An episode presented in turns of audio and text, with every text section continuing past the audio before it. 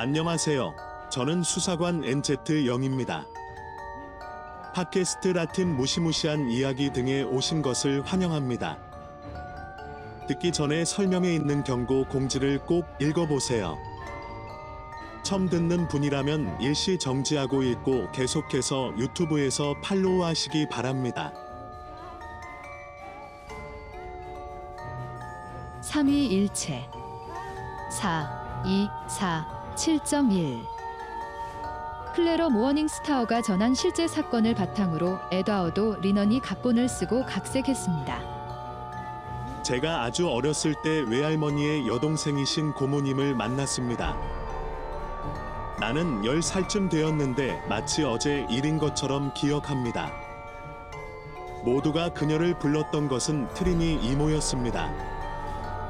이 소녀는 우리 부모님의 소유지이자 현재 누에보 레오네 파블로 올리바 신 과달루페로 알려진 큰 거리 앞에 살고 있습니다. 나는 그들의 작업을 살펴보는 것도 심지어 엿보는 것도 좋아하지 않았습니다. 어머니가 멈춰서서 이야기를 나누셨을 때 어머니 곁에 있는 것조차 나에게는 순교였습니다. 더욱이 그녀의 트리아나 집에 들어갔을 때 그녀는 매우 특이한 여성이었고 그녀의 외모는 나를 조금 무서웠습니다.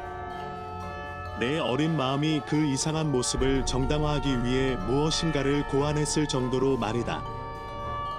그는 더러워 보였고 그의 흐트러진 옷은 그의 머리에 있는 기름지고 헝클어진 머리카락과 조화를 이루었습니다. 그녀는 항상 맨발로 걸었고 발은 하얗게 잘 사용되었으며 발 뒤꿈치의 피부는 손상되었습니다. 그녀를 보는 것만으로도 역겨웠고 특히 그녀가 목욕을 자주 하지 않았다는 증거를 보여주는 악취가 역겨웠습니다. 하지만 아까도 말했듯이 제 어린 마음은 더 이상 현실을 보지 못합니다. 그리고 트리니 이모는 정신병을 앓고 있었습니다. 아니면 적어도 제가 이야기할 기회가 있을 때마다 어머니와 할머니가 저에게 말씀하셨던 것이 바로 그것이었습니다. 그러나 그 모든 것에도 불구하고 나는 이모가 실제로 더러운 사람이고 그녀의 청결에 대해 조금도 신경 쓰지 않는다는 것을 알고 있었습니다. 그녀의 오빠의 삼촌 몇 명이 그녀와 함께 살았는데 그들은 독신이 되어 트리니 이모의 상태에 별로 관심이 없는 나이 많은 사람들이었습니다. 시간이 지나고 내가 나이가 들면서 나는 이모가 실제로 정신 능력을 임신하고 있다는 것을 깨달았습니다. 그리고 얼마 후에 답변이 왔습니다. 할머니에 따르면 우리 어머니 가족은 아주 오래전 타마올리파스, 퍼마올리퍼스 주의 빌라에서 도시에 도착했다고 합니다. 트리니 이모는 어렸을 때 꽤 예쁘고 매우 매력적인 젊은 여성이었습니다. 그녀의 아름다움은 수많은 구원자들의 사랑을 받을 것입니다. 하지만 그녀의 아름다움을 알게 된 그녀는 또한 매우 오만하고 관심을 가지게 되었습니다. 세월이 흐르면서 그녀는 결국 돈이 많은 부유한 집안의 청년과 약혼하게 되었습니다. 그는 이모의 가장 친한 친구의 남자 친구였습니다. 그녀의 아름다움과 교활함 덕분에 그녀는 그가 그녀와의 약혼을 끝내게 만들었고 그녀는 그와 함께 머물게 되었습니다. 그래서 그녀의 전 친구는 배신에 대한 복수를 맹세하고 위협을 가했다. 그러나 이것은 그에게 중요하지 않은 것 같았습니다. 이모에게 트림이 이모의 손을 잡으러 가는 밤이 되자 모든 친척들이 모여서 그 부부를 기리기 위해 성대한 저녁 식사를 했습니다. 모든 것이 정상적으로 진행되었습니다. 하지만 이모는 이상한 이유로 기분이 좋지 않은 날들을 보냈고 그날 밤도 예외는 아니었습니다. 그의 이상한 행동은 반지를 받기 전에 일어났습니다. 그 순간까지 그는 그저 천장을 바라보며 서 있을 뿐이었다.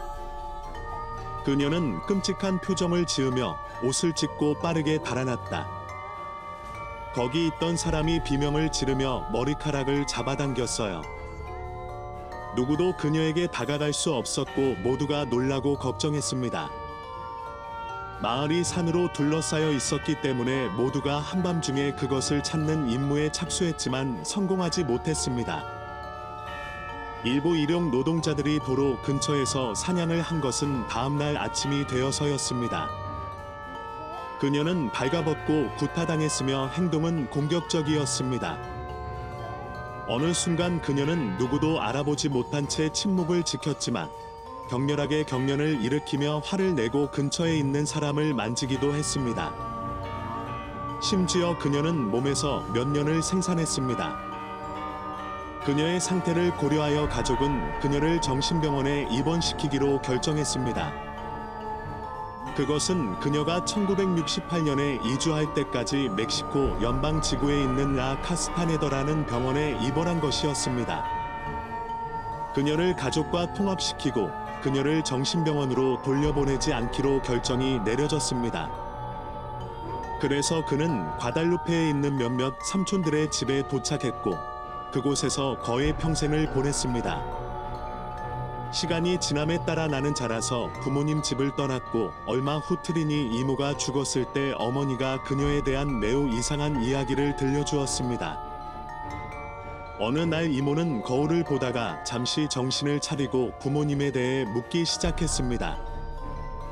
그러나 그들은 이미 죽었습니다. 그는 또한 그녀의 남자 친구이자 결혼식이었던 빌라에 대해서도 물었습니다. 명료해지겠다는 그의 목표는 그가 20세였던 그 당시에도 그대로 남아 있었다.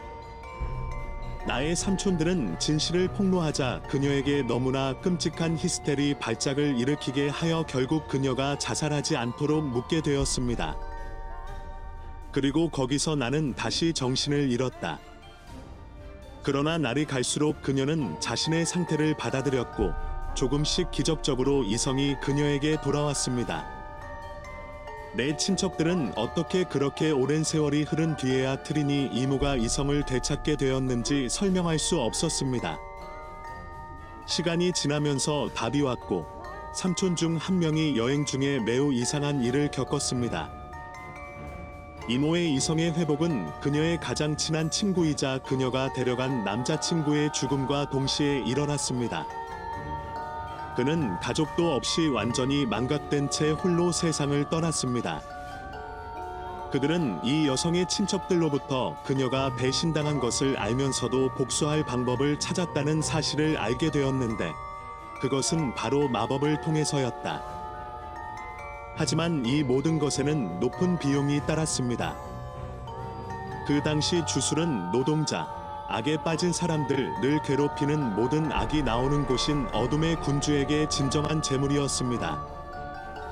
이 여자는 복수를 위해 영혼을 팔았고 이모를 조금씩 독살하는 마법사의 도움을 받았습니다. 그리고 그 작업의 정점은 바로 그가 그녀에게 손을 요청한 날이었습니다. 시비가 죽고 나서야 악마와 함께했던 일은 해체되고 검은 일에 의해 이모는 이성을 되찾게 되었다. 아니, 데이빗, 이 끔찍한 배신과 오만 게임에서 이모와 그녀의 친구는 모두 악마를 유혹하여 영혼을 잃었습니다. 둘 다 남자의 사랑이나 동료를 모르고 죽었습니다. 이 이야기에 포함되지 않은 증오는 남은 교훈일 뿐입니다. 삼위일체 클레러 모어디스타어가 전한 실제 사건을 바탕으로 에다어도 리넌이 각본을 쓰고 각색했습니다. 같은 작가의 더 많은 이야기를 알고 싶다면 우리를 팔로우하세요. 그 일. 로러 디에즈라는 가명으로 공유됩니다. 8. 몇 년 전 제 딸들과 저는 타마올리파스 지방자치단체인 알타미라에 살기 위해 갔습니다. 그 집은 내 파트너가 지은 집이었고 땅에는 이미 1층이 있었지만 사람이 거주한 적은 없었습니다. 그는 그것을 끝내고 2층도 지었습니다. 밤에 방문했을 때 정말 삶이 꽤 무겁게 느껴졌습니다. 여러분도 그런 느낌을 받아보셨는지 모르겠지만 전혀 좋지 않은 것 같은 느낌이 들었습니다. 몇 가지 사항을 공식화한 후 우리는 그곳에 살기로 결정했습니다. 내 딸들 파울라, 이탈리아, 그리고 내 아기. 아이들은 2층에 있는 방을 각각 차지했는데 저는 계속해서 방을 달라고 해서 1층에 있는 것으로 결정했습니다. 우리가 도착한 이후로 낮과 밤에도 분위기가 이상하다고 느꼈습니다. 밤에는 그들이 귀를 기울이고 파티오 뒤쪽에 페인트 캔을 요청했습니다. 그 소음이 어디서 나는지 찾으려고 노력했지만 아무것도 찾을 수 없었습니다. 올 10일에 내 딸이 나에게 센서가 달린 장난감을 주었는데 내가 활성화하고 그 앞으로 걸어가면 장난감이 활성화되어 녹음한 내용을 반복하는 것이었습니다. 내 경우에는 인사하는 것, 장난감을 냉장고에 붙이면 실제로 손, 몸을 지나갈 때 장난감이 인사하는 것이었습니다. 우리는 모두 거실에서 TV를 보고 있었는데 갑자기 장난감이 계속 활성화되어 안녕하세요. 안녕하세요. 안녕하세요가 어떻게 반복되는지 여러 번 들을 수 있었습니다. 우리는 놀란 얼굴로 서로를 바라보며 확인하러 갔는데 엄청났습니다. 나는 내 딸들에게 안에 있는 장난감을 작동시킨 것이 분명히 팔이었다고 말해야 했습니다. 나는 그것이 파리가 아니라는 것을 아주 잘 알고 있었습니다. 결국 이상한 사건으로 인해 일단 삭제하기로 결정했습니다. 약 한 달 후, 막내딸은 아래층에, 큰딸은 2층에 있게 되었습니다. 오후 7시쯤 큰딸이 내려와 놀라며 우리에게 파울라야, 방금 내 방으로 왔느냐? 라고 말했다. 파울라는 나와 함께 있었다. 그는 오후 내내 나와 함께 텔레비전을 보고 있었다고 말했습니다. 내 딸 나탈리아는 놀라며 누군가가 화장실에서 나와 자신의 방으로 가는 것을 방금 봤다고 말했습니다. 그날 밤 나는 그들에게 아래층으로 내려가서 자고 더 이상 2층에서 자지 말라고 말했지만 그들은 흔들리고 여자라서 두렵지 않다고 말하면서 계속 2층에서 자었습니다. 두 달 동안 아무 말도 하지 않고 지나갔지만 여전히 밤마다 불편한 점이 몇 가지 있었습니다. 새벽 3시에서 3시 35분 사이에 잠을 자던 나를 지켜보는 시선이 느껴지고 계속해서 떨어지는 소리가 들리고 잠에서 깨어날 때 양동이나 빗자루가 던지는 소리가 들렸기 때문이다. 마당에서 파티오 전체가 세라믹 바닥으로 되어 있어 서둘러 달려가는 듯 발뒤꿈치를 찰칵거리는 발소리가 들렸다. 그래서 딸들에게 다시 물어보니 저번에 봤던 게 계속 보이더군요. 그리고 너타르는 나에게 대답했습니다. 그렇습니다. 거의 매일 나는 그 대답에 조금 놀랐습니다. 그래서 그녀는 나에게 대답을 마쳤습니다. 매일 나는 긴 머리가 젖은 듯 하얀 목욕 가운을 입고 화장실에서 나온다. 가끔은 파울라가 목욕하러 남아 있는 것 같다고 생각하지만 파울라는 자신에게 흰색 가운이 없다는 것을 알고 있다고 대답합니다.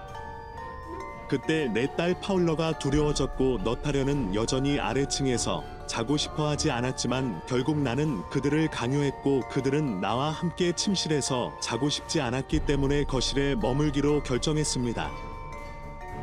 나는 다시는 3시에 깨지 않기 위해 가능한 한 늦게 자려고 노력합니다. 하지만 솔직히 말해서 전혀 효과가 없었습니다. 그러다가 흐느끼고 오는 소리가 들리기 시작했지만 아주 천천히 들렸습니다. 나는 내 딸 중 한 명이 어떤 이유에서인지 울고 있다고 생각했는데 내가 딸과 대화하기로 결정하기 전까지는 그랬다. 나는 그녀에게 기분이 괜찮은지 물었고 예, 그녀는 대답했습니다. 그녀는 매일 밤 당신이 우는 소리를 듣지 못한다는 것을 안다고 말했습니다. 사실 어젯밤 10시쯤에 나탈리아가 엄마한테 내가 9시에 잠들었는데 언니한테는 묻지 않았는데 언니가 나보다 훨씬 먼저 잠들었으니까 내가 알려줄게.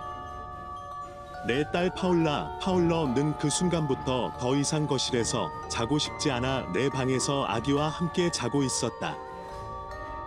나는 계속 새벽에 깨어났는데 어느 날은 내 딸이 아주 조용히 나에게 말을 걸었다. 엄마, 양동이 소리 들었어? 그리고 나는 그녀의 말을 들었고 빗자루 소리도 들었습니다. 나는 그녀에게 나와 같은 말을 들었는지 물었고 그녀는 그렇다고 대답했습니다. 그러자 발소리가 들렸다. 나는 그들이 문을 열려고 하는 것을 한 번도 들어본 적이 없으므로 도둑이 아니라는 점을 분명히 했습니다. 그래서 우리는 거의 1년 동안 총체적인 고문을 계속했습니다. 우리는 언니 집에 갈 때만 쉬었습니다. 어느 날 오후 거의 밤이 되었을 때 우리가 형과 함께 머물 준비를 하고 있을 때 나는 아기 옷을 다 싸는 동안 딸들에게 위층에 옷을 가져오라고 말했습니다. 그 순간 파울라는 겁에 질려 울고 떨며 나에게 엄마라고 말했습니다. 이제 나는 저 위에 무언가가 내가 내 방을 나갔고 나탈리아의 방에서 그녀 앞에서 기다리고 있었다고 말하고 있다고 믿습니다. 창문에는 선팅이 되어 있었고 그 뒤에는 문이 있었습니다. 뭔가 창을 보지 말라고 해서 바닥만 보고 있었는데 겁이 나고 그게 뭔지 모르겠고 무심코 창을 봤는데 밖을 내다보는 적에 있었어. 보이는 것이라고는 얼굴과 머리카락이 늘어져 있고 눈과 입도 보이지 않고 마치 블랙홀이 있는 것 같았고 긴 머리와 리본 그리고 희끄무레한 피부를 가지고 있었습니다. 그리고 바로 그 순간 우리는 끊임없이 여행을 하고 있는 내 여동생이자 파트너의 집에서 주말을 보내기 위해 달려갔습니다. 그는 우리가 그에게 말한 것을 결코 믿지 않았습니다. 흥미롭게도 그가 집에 있을 때는 그가 겪었던 몇 가지 악몽을 제외하고는 이런 일이 결코 일어나지 않았습니다. 학교가 가까워서 집으로 돌아가는 것 외에는 다른 선택이 없었습니다. 우리는 실제로 아래층에 살았고 마스터 침실에 갇혀 있었습니다. 마침내 1년 남짓 후에 나는 파트너와 헤어졌고 마침내 우리는 한 번도 가본 적이 없는 그 집을 떠났습니다. 참호로가 내 여동생 집에 있었어요. 내 딸들은 더 많은 것을 찾기 시작했습니다. 내 딸 나탈리아는 잠을 잘 때마다 누군가가 나를 지켜보고 있는 것 같은 느낌을 받았습니다. 그녀는 곁눈질로 눈을 뜨고 이것이 그녀 앞에 있다는 것을 알아차렸습니다. 그녀가 입고 있는 흰 가운과 머리 때문에 위층에서 본 것과 같은 일이 일어나고 있는지 확인할 수 없었습니다. 다행히 그는 내 얼굴을 한 번도 보지 못했습니다. 파울러는 거실에서 자고 있을 때 여러 번 잠에서 깨어나면 어떤 여자의 목소리가 나에게 말을 걸어 인사를 하곤 했다고 말하곤 했습니다. 딸은 그 목소리에 눈도 뜨지 않았고 대답도 하지 않았습니다. 때때로 나는 그녀의 말을 더 가까이 들었습니다. 다행스럽게도 그 놈은 우리를 여동생 집까지 따라오지 않았고 솔직히 그 일이 있음지사 5년 정도 지난 지금 제가 살고 있는 곳까지는 더더욱 따라오지 않았습니다. 다른 누구에게도 이런 일이 일어나지 않기를 바랍니다. 왜냐하면 그것은 제가 경험한 것 중 가장 무서운 경험 중 하나였기 때문입니다. 우리를 팔로우하고 유튜브에서 구독하고 공유하면 이 프로젝트를 계속하고 의견을 제시하는 데 도움이 됩니다. 설명에서 공유하고 싶은 이야기를 보낼 수 있는 이메일을 찾을 수 있습니다. 귀하의 선호에 감사드립니다.